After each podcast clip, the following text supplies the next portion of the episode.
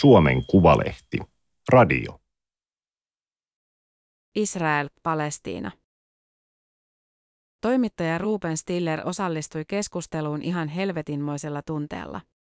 Kansanedustaja Anna Kontula maltillisemmin, mutta törkypostia tuli silti. Miksi tämä on niin mahdoton aihe? Toimittaja Elina Järvinen. Teksti on julkaistu Suomen Kuvalehden numerossa 49 kautta 2023. Ääniversion lukijana toimii Aimaterin koneääni Ilona. Ruben Stillerin isän nimi oli Hirs. Nummella jokainen tunsi hänet. Nummi oli pieni kunta Uudellamaalla ja Hirs oli hammaslääkäri, joten kaikki kävivät hänen vastaanotollaan. 1960-luvulla Hirs käytti poljettavaa poraa ja tupakoi klinikalla. Tosin siihen aikaan tupakoitiin linja-autossakin. Hirs oli juutalainen ja kun Ruben syntyi kesällä 1961, hänestäkin tuli juutalainen. Hänet ympärileikattiin kahdeksan päivän ikäisenä. Se oli tärkeää isälle, mutta myös äidille. Terttu oli kristitty eteläpohjalainen ja hänestä juutalaisuus oli fiiniä. Isä oli maallistunut eikä paljon puhunut uskonnostaan. Hän oli muutenkin vähäpuheinen mies. Pari asiaa hän kuitenkin neuvoi. Kun ovelle tuli Jehovan todistajia, piti olla kohtelias ja ostaa nopeasti julkaisut. Muuten seurasi käännytystä ja juutalaisille lähetystyö oli vierasta. Ja kun elokuvissa tuli lopputekstien aika, isä opetti, mitkä olivat juutalaisia nimiä. Usein hän luki niitä TV-ruudusta pojilleen, Ruupenille ja Kaille. Toisinaan he kyllä kävivät synagogassa. Ajoivat nummelta Helsingin kamppiin esimerkiksi Jom Kippurina eli syksyn suurena sovituspäivänä. Silloin juutalaiset pyytävät toisiltaan anteeksi tahallisia ja tahattomia syntejään. Paastoavat ja rukoilevat kuolleiden puolesta. Stiller oppi, että synagogassa oli erilaista kuin Nummen kirkossa, jossa koulun kanssa käytiin. Synagogassa käsiä ei pantu ristiin, kun rukoiltiin, eikä penkissä istuttu hiljaa.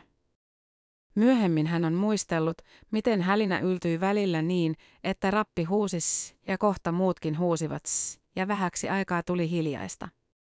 Kunnes kohta taas hälistiin ja kerrottiin vitsejä. Kovin paljon Stiller ei ymmärtänyt, sillä rappi puhui hebreaa ja seurakuntalaiset pääosin ruotsia. Isäkin puhui ruotsia, sillä se oli hänen äidinkielensä. Stiller osasi vain suomea. Joskus hän kuvitteli, että ruotsi on juutalaisten kieli. Jos ymmärtäisi sitä, ymmärtäisi tapoja ja oppeja. Mutta niitä hän opiskeli kunnolla vasta 1980-luvulla. Sitten kun pääsi valtiotieteelliseen tiedekuntaan, muutti Helsinkiin ja alkoi lukea kiivaasti Euroopan juutalaisten historiaa. Nyt Stiller on 62-vuotias ja tekee työkseen radio-ohjelmia. Hän on naimisissa juutalaisen naisen kanssa. Vieläkään hän ei ole erityisen uskonnollinen. Hän ei noudata Tooran säädöksiä eikä välttämättä ole moraalisena esimerkkinä muille, kuten juutalaisen kuuluisi. Hän on sanonut, että katsoo uskonnollista juutalaisuutta sivusta. Silti on joitain asioita, joissa hän on ehdottomasti juutalainen. Yksi sellainen on Israel. Stiller on ehdottomasti juutalainen silloin, kun Suomessa kritisoidaan ankarasti Israelia.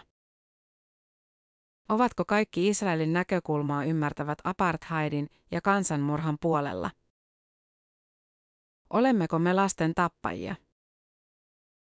Mistä tämä vihasi Israelia kohtaan oikein kumpuaa? Hieman ihmettelen. Turha luulla, että juutalaiset suostuvat murhattaviksi.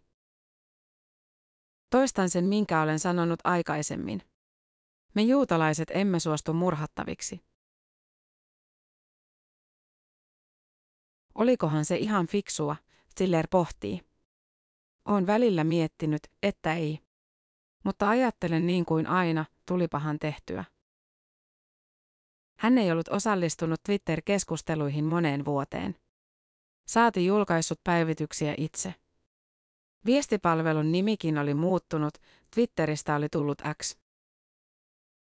Mutta lauantaina, lokakuun seitsemäntenä päivänä tunne iski päälle. Uutiset kertoivat, että palestiinalainen äärijärjestö Hamas oli varhain aamulla ampunut raketteja Kaasan kaistalta. Se oli tehnyt niin ennenkin, mutta ei koskaan tässä mitassa. 5000 rakettia 20 minuutissa, Hamas itse ilmoitti. Tämä yllätti Israelin ja kaikki muutkin. Maan tiedustelupalvelu oli epäonnistunut merkittävästi, sanottiin. Sinä päivänä Israelin kaupungeissa ja kylissä kuoli 1400 ihmistä. Noin 200 otettiin panttivankiksi. Kun tuli tietoja yksityiskohdista, niin mulle tuli mieleen Einsatzgruppen, Stiller sanoo. Siis mun kuvastossa pään sisällä. Että natsit teki jotain vastaavaa. Einsatzgruppen oli joukko toimintaryhmiä, joita Saksan turvallisuuspoliisi perusti toisen maailmansodan aikana. Ne etsivät ja tappoivat itärintaman ei-toivottua väestöä, juutalaisia ja kommunisteja. Tuli raivo. Ilman muuta raivo. Se alkoi näkyä. Radio-ohjelmissaan Stiller ei rähjännyt aiheesta, mutta viestipalvelussa sitäkin enemmän. Hän suuttui vasemmistoliiton kansanedustajalle Veronika Honkasalolle. Tämä oli sanonut, ettei Kaasan järkyttävää tilannetta voinut käsitellä, ellei ottanut huomioon Israelin laitonta miehitystä ja siirtokuntia. Sortoa, jonka kansainvälinen yhteisö oli antanut jatkua vuosia. Stilleristä oli pöyristyttävää, että Honkasalo kommentoi näin välittömästi Hamasin joukkomurhan jälkeen. Hän vastasi kiivaasti. Näyttää siltä, että terrorismi on joillekin vasemmistolaisille hyväksyttävää, jos kohteena on juutalainen. Ovatko sotarikokset hyväksyttävämpiä, jos tekijänä on Hamas? Hän arvosteli lähi tutkimuksen professoria Hannu Juusolaa. Tämä oli todennut, että panttivankien joukossa oli paljon korkeita upseereja. Mitä jos kertoisit koko totuuden? Hänestä Juusola antoi ymmärtää, että Hamas ottaisi panttivangeikseen lähinnä sotilaita, vaikka mukana oli naisia, lapsia ja vanhuksia. Kannattaa olla tarkka nyt, koska esiinnyt tieteen kaavussa, Stiller jatkoi. Juusolan mielestä Stiller ymmärsi väärin. Oli hyvin tiedossa, että panttivankeina oli myös naisia, lapsia ja vanhuksia. Miksi luet kuin piru raamattua? Viestipalvelussa käydään harvoin rakentavaa keskustelua, eikä sitä tehty nytkään. Honkasalo ja Stiller sanailivat kitkerästi päiviä. Stiller sanoi, että Honkasalo ja muut vasemmistopiirien solidaarikot ajoivat palestiinalaisten asiaa mustavalkoisesti. Honkasalo sanoi, että Stiller levittää hänen kommenteistaan valheellista tietoa. Stiller ärsyyntyi, lauhtui, hieroi sovintoa ja ärsyyntyi jälleen. Sitten mä taas laitoin. Ketjuihin osallistuivat tietenkin muutkin keskustelijat. Ajoittain oli vaikea hahmottaa, mistä loppujen lopuksi puhuttiin.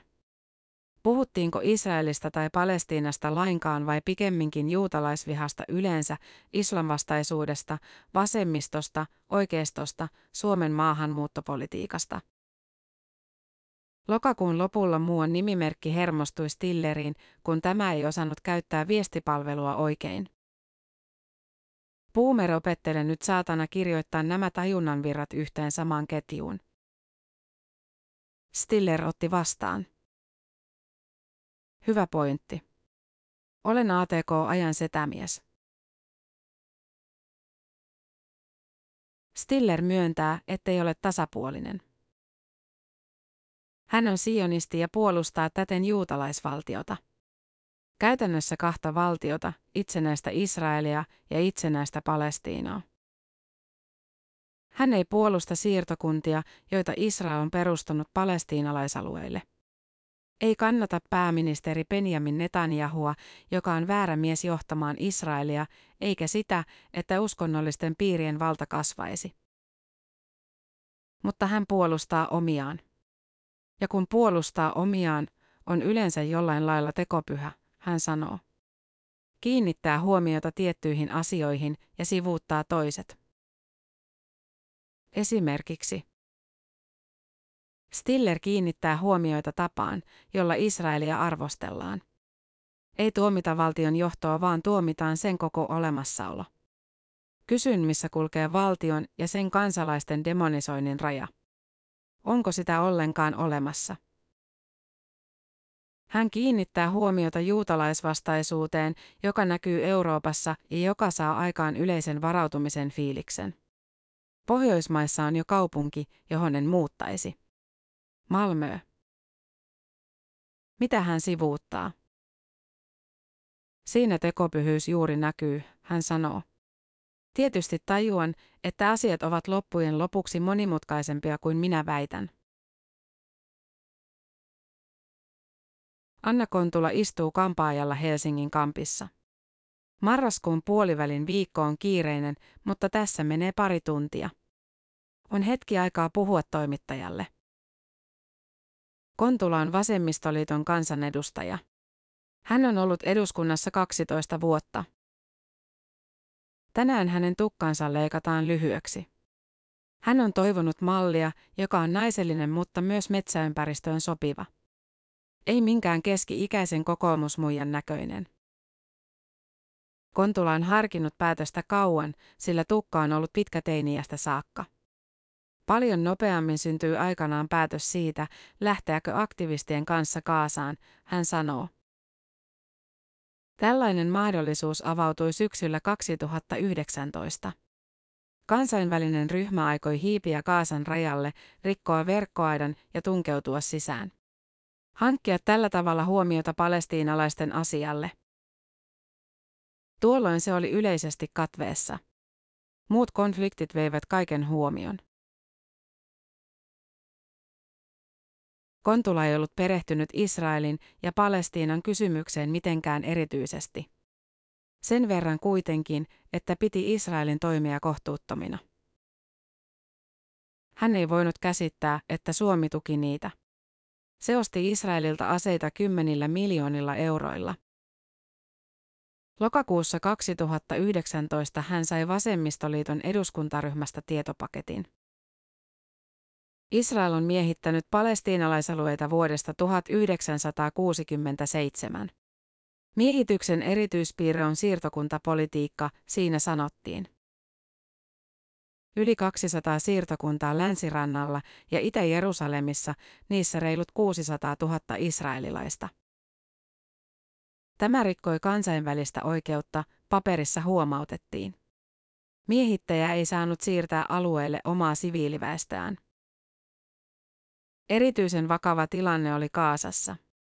Sitä Israel oli saartanut yli kymmenen vuotta, siitä asti, kun Hamas oli voittanut parlamenttivaalit ja ottanut vallan. Hamas oli terroristijärjestö, määrittelivät Israel, Yhdysvallat ja EU. Kaasaan ei saanut viedä vapaasti ulkomaisia tuotteita, rakennustarvikkeita tai ruokatavaraa. Rajalla oli aita. Alueella asui melkein kaksi miljoonaa ihmistä. Olot olivat surkeat. Aktivistiryhmän vetäjä oli sanonut, ettei hanke ollut vaaraton. Israelin armeija valvoi rajaa. Oletamme, että armeija ei ammu meitä. Emme kuitenkaan voi taata tätä, hän oli kirjoittanut salatussa sähköpostiviestissä. Tällaista yritystä tunkeutua Kaasaan maata pitkin ei ole tehty aikaisemmin. Kontula oli vastannut, että oli valmis ottamaan riskin. Oli puhuttu kypäristä ja luotiliiveistä. Sen hän kuitenkin sanoi, ettei voisi tavata Hamasin edustajia. Jos ryhmä tällaista suunnitteli. Tämä hanke jo itsessään menee korkealta yli sen, mihin suomalaiset ovat tottuneet, Kontula kirjoitti ja selvensi. Poliittinen kulttuuri on täällä melko muodollista ja konservatiivista. Toimintani tulee aiheuttamaan paheksuntaa. Hän sai vastauksen seuraavana päivänä. Voidaan varmaan kaikki olla samaa mieltä tuosta hallituksen tapaamisesta. Terveisin N. Siitä on kohta neljä vuotta, kun he sitten lähtivät. Tapasivat Jerusalemissa ja jatkoivat siitä. Heillä oli auto, varmuuden vuoksi kirjoitetut testamentit ja ohjeet, puskurialueella pitää kävellä, sillä juoksevaa ammutaan todennäköisemmin. Jos ammutaan, ei saa kumartua, etteivät jalkoihin tähdätyt luodit osu päähän. Kontula ja itävaltalainen Lisa leikkaisivat aidan, muut kolme kuvaisivat. He olivat tehneet suunnitelmia kolme kuukautta. Minulle on voitto, jos pääsemme leikkaamaan aidan ennen pidätetyksi tulemista, Kontula kirjoitti myöhemmin matkakirjaansa. Aitaan minä tänne tulin leikkaamaan. Jälkeenpäin hän ajatteli, että hanke epäonnistui täysin. Että se oli aivan hyödytön. Hän ei nimittäin päässyt leikkaamaan aitaa. Ryhmän auto pysäytettiin tiesululla, kun rajalle oli 15 minuuttia. Poliisi oli havainnut, että yhden aktivistin puhelin liikkui alueella. Tällä oli kielto tulla sinne. Heidät pidätettiin ja Kontula istui poliisiasemalla kymmenen tuntia. Häntä kuulusteltiin ja kovisteltiinkin, mutta sitten hän pääsi pois. Kontula sai kuitenkin julkisuutta, kuten oli toivonut. Iltapäivälehdissä kirjoitettiin Ylessä, Helsingin Sanomissa. Kansanedustaja otettiin kiinni Israelissa, aikoi tunkeutua Kaasaan laittomasti. Mutta asekauppaa tai Kaasan tilannetta ei niinkään käsitelty, vaan enemmän sitä, oliko hallituspuolueen kansanedustaja toiminut sopivalla tavalla. Joka oli kuitenkin aika triviaalia mun varsinaisen aiheeni kannalta. Lokakuun alussa, kun Hamas oli tehnyt iskunsa, Kontula jakoi viestipalvelussa linkin kirjaansa. Hän oli kirjoittanut sellaisen matkastaan Kaasaan, maailman suurimpaan vankileiriin. Muuten hän ei juuri osallistunut keskusteluun, vaikka on Xssä aktiivinen. Hän ajatteli, että on julkisuuspanoksensa tästä aiheesta käyttänyt. Palautetta tuli silti. Hei kommunisti, entinen veronmaksaja Esa kirjoitti sähköpostiin. Hän sanoi, että Kontulan piti heti erota eduskunnasta ja lähteä Kaasaan tukemaan terroristijärjestöä, koska tällä oli siitä kokemusta. Voisit pyykätä, keittää soppaa ja huorata Hamas terroristeille. Kontula vastasi, kuten aina pyrkii tekemään. Hän sanoi, ettei Esa näyttänyt olevan perillä kommunismista, ei Hamasista eikä eduskunnasta. Ei liioin siitä, miten erinomainen loukkaus kirjoitetaan. Parhaimmillaan loukkaus voi olla taideteos, joka loistaa laatiansa älyä ja hyvää makua. Terkypostia tuli muutenkin, niin kuin aina käy, kun emotionaaliset tasot lähtee liikkeelle. Yhtenä päivänä autosta oli rikottu rengas. Rikottu tai rikkoutunut. Varmuuden vuoksi Kontula ilmoitti siitä eduskunnan turvallisuusosastolle. Se, että vastustaa palestiinalaisten tappamista, ei tarkoita, että kannattaisi Hamasia, Kontula sanoi jälleen kerran. Vasemmistolaisesta näkökulmasta Hamas on vihollinen ihan poliittisestikin. Se haastaa niitä palestiinalaistoimijoita, jotka on ideologisesti meitä lähellä. Mutta näitä on vaikea selittää, kun keskustelu on tällaista. Palstoilla erityisesti. Siellä ei ole tapana ymmärtää historiaa, joka on pitkä ja traumaattinen molemmin puolin. Eipä sitä toisaalta tehdä paljon politiikassakaan, Kontula sanoo. On äärimmäisen vähän poliitikkoja, jotka olisivat valmiita perehtymään tähän asiaan ja oikeasti keskustelemaan siitä. Tavallisempaa on suorittaa tuomioakti. Ottaa vahvasti ja näkyvästi tuomitseva kanta, jolloin homma on hoidettu ja vastuu kannettu. Tällaista tämä on aina ollut. Hannu Juusola on tutkinut Lähi-Itää yli 30 vuotta ja kannanotot ovat aina olleet kiihkeitä. On väitetty, että tutkijat ovat asenteellisia ja tutkimukset poliittisia. Joko myönteisiä Israelille ja kielteisiä arabeille tai päinvastoin, niin kuin Juusola kirjoitti vuonna 2005, kun julkaisi Israelin historiasta kirjan. Juusola luuli jo tottuneensa, mutta silti tämä syksy on yllättänyt. Näin paljon ja näin vahvasti ei ole kommentoitu koskaan ennen, hän sanoo.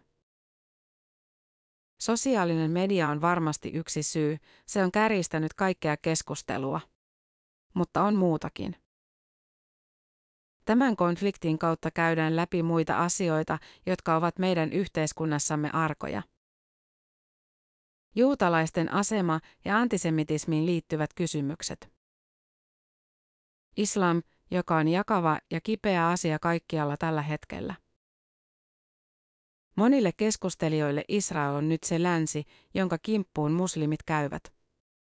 Kun historiallisesti taas juutalaiset ovat olleet ne toiset, jotka eivät kuulu tänne. Juutalaiset saivat kansalaisoikeudet Euroopassa vasta 1800-luvulla, Suomessa 1910-luvulla. Tässä on tapahtunut mielenkiintoinen kehitys. Yhtäkkiä Israel edustaakin meitä. Tyypillistä on, ettei keskustelussa oteta huomioon konfliktin historiaa. Ikään kuin kaikki alkaisi lokakuusta, kun Hamas hyökkäsi Israeliin. Ja kun Hamas hyökkäsi Israeliin, selitys on islam. Siitä seuraava askel on se, että muslimit hyökkäävät myös tänne. Israel on valkoinen suomalainen, joka puolustautuu muslimeilta ja pian ollaan kysymyksessä maahanmuutosta. Tämän tyyppinen keskustelu siinä on syntynyt, Juusola sanoo. Kulttuurikonflikti jakaa. On konservatiivinen ja islamofobinen, paikoin rasismia hipova oikeisto ja toisaalta liberaali vasemmisto, joka katsoo tätä palestiinalaisten näkökulmasta. Usein jää ymmärtämättä, ettei tämän konfliktin syy alun perin ollut juutalaisviha tai islamin vastaisuus ollenkaan. Asetelma oli aivan toinen. Historiassa juutalaiset ja muslimit ovat eläneet lähidässä rinnakkain. Ei juutalaisten asema ollut siellä samanlainen kuin Euroopassa, Juusola sanoo. Muutenhan tämä konflikti olisi ollut olemassa aina. Ruben Stiller juo kahvia valokuvaaja Aapo Huhdan studiossa Helsingin Vallilassa. Anna Kontulaa odotetaan. Hän on perustuslakivaliokunnan kokouksessa. Mä en saa Annan kanssa millään tappelua aikaan. Tykkään siitä liikaa, Stiller sanoo.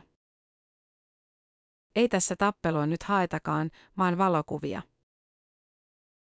Kun se lähti sinne Kaasaan, mä ajattelin, että se nyt lähtee sinne Kaasaan. Sitten se joutui pidätetyksi. Mietin, että tarvitseko tota nyt tehdä. Viimein Kontula tulee. He halaovat.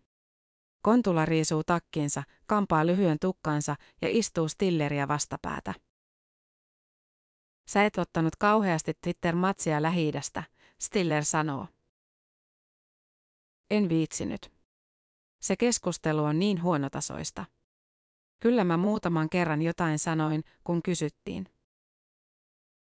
Kontula selittää, ettei yleensäkään kommentoi aktiivisia konflikteja.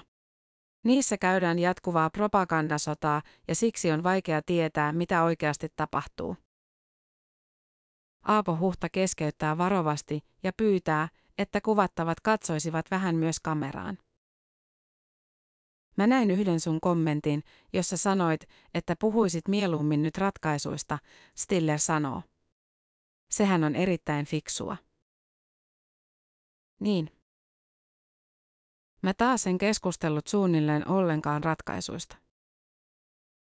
Mä en aluksi tajunnut, missä asetelmassa olen, Stiller jatkaa, koska siitä hän tuli kokonaan identiteettipoliittinen keskustelu Persujen ja Vasemmistoliiton välillä.